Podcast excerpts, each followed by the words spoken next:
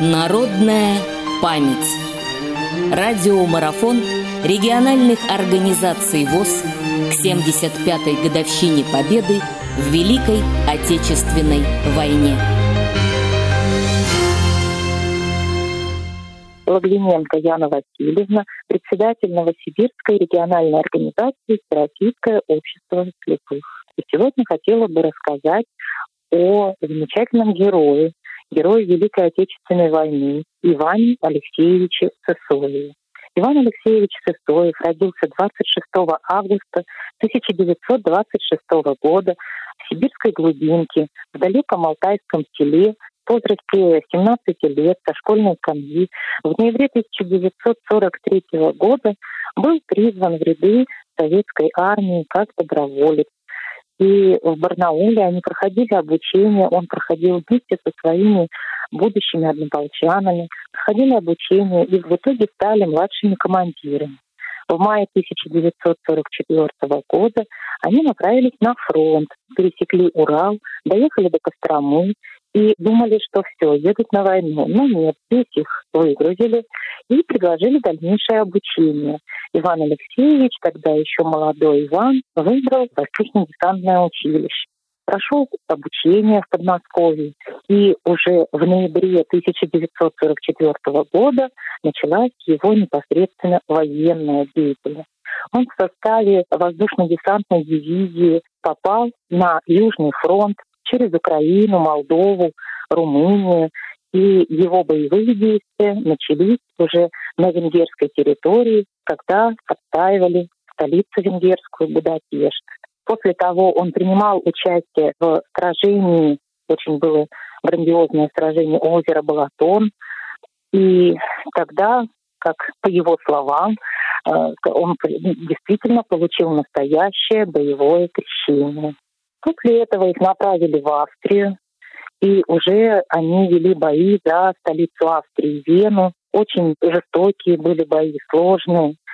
И в апреле месяце, когда уже все знали, что война заканчивается, что гитлеровская армия будет разбита, уже, в общем-то, немного расслабились, но тут по тревоге поднимают их дивизию, а дивизия у них была гвардейская, сотая ордена Кутузова и Суворова, то есть очень известная дивизия под командованием Толбухина, и их направляют уже в Чехословакию, потому что были бои за Прагу, были прорывы немецких вооруженных сил. пятого-шестого мая, когда уже произошла капитуляция, как говорит Иван Алексеевич, земля слухами полнилась, конечно же. Все уже знали, что враг капитулировал, но по тому месту, где они находились, не было совершенно заметно, что заканчивается война. Уже, казалось бы, шестого мая, все, вот уже все заканчивается. И тут их поднимают по тревоге и направляют их в Альпы, потому что произошел прорыв немецких частей. И в Альпах идут ожесточенные бои. И вот уже война, как сказал Иван Алексеевич, для него закончилась только шестнадцатого мая. То есть уже после того, как был поднят флаг над Рейхстагом, весь мир праздновал победу. Иван Алексеевич продолжил дальше свою военную деятельность, и он оставался еще в Чехословакии некоторое время, потом их назад возвращали в Советский Союз. Некоторое время они еще оставались в Венгрии, но в последующее время в Одесском округе он продолжал свою военную деятельность. Но так как он во время боев получил тяжелую контузию, полноценно продолжать военную карьеру он уже не мог. И в тысяча девятьсот сорок седьмом году закончил свою службу и возвратился в Алтайский край, в свое родное село, где был очень активным человеком и впоследствии стал председателем колхоза в том селе, где он проживал, в своем родном селе. Получилось так, что после контузии начались серьезные проблемы со здоровьем у него. В последующем он потерял зрение. Он встал в ряды членов организации Всероссийское общество слепых. И, как и многие другие, получившие ранения и потерявшие зрение в последующем, он стал вести очень активную общественную деятельность. И вел ее очень-очень долгое время. Можно сказать, практически до наших дней. Вот последние два года только Иван Алексеевич уже по состоянию здоровья не может проводить уроки патриотического воспитания, уроки мужества. но по-прежнему является нашей гордостью, гордостью нашей организации. Он очень много уделял времени воспитанию детей. Он очень хорошим семьянином является, вырастил замечательную дочь, которая в настоящее время всецело отдает себя заботе о уже престарелом отце. Иван Алексеевич очень жизнелюбивый человек, очень интересный. Когда мы с ним беседовали, он рассказывал не только серьезные какие-то ситуации, боевые, о боевых действиях. Об этом он, кстати, не очень-то любил рассказывать. А все больше рассказывал о том, как они, молодые ребята, да, бойцы, но молодые же они все-таки были.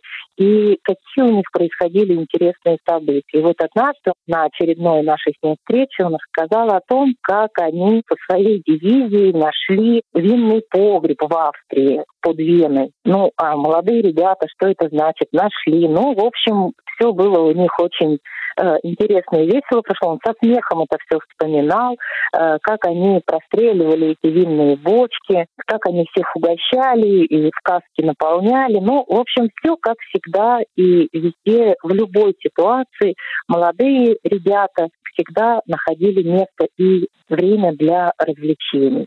Поэтому рассказывать очень много об одном из миллионов наших героев, ну, наверное, смысла нет. Человек, он очень-очень интересный. Я познакомилась с ним, когда пришла работать во Всероссийское общество слепых председателем Левобережной местной организации города Новосибирска. И тогда он еще был в состоянии приходить в организацию. Мы проводили встречи, встречи с детьми, со школьниками, с нашими слабовидящими, незрячими ребятами. И он рассказывал очень-очень много интересных вещей. В Новосибирске он живет, он уже довольно давно, и очень часто принимал участие в различных телевизионных передачах. О нем написано очень много статей, и даже издана книга. Поэтому мы можем смело гордиться тем, что в рядах нашей организации находится такой замечательный человек. И хотелось бы пожелать ему еще долгих лет здравствовать, оставаться с таким живым умом, таким жизнелюбием, которым он всегда делится с нами, со всеми. Ну, а всем остальным радиослушателям, всем нам, этот замечательный день, день девятого мая, я бы хотела пожелать мирного неба, прежде всего, над головой. Я бы хотела пожелать учить своих детей беречь свою родину, защищать ее, воспитывать в детях мужество, патриотизм. И всегда помнить о том, что историю мира сделали именно наши молодые ребята, наши бойцы.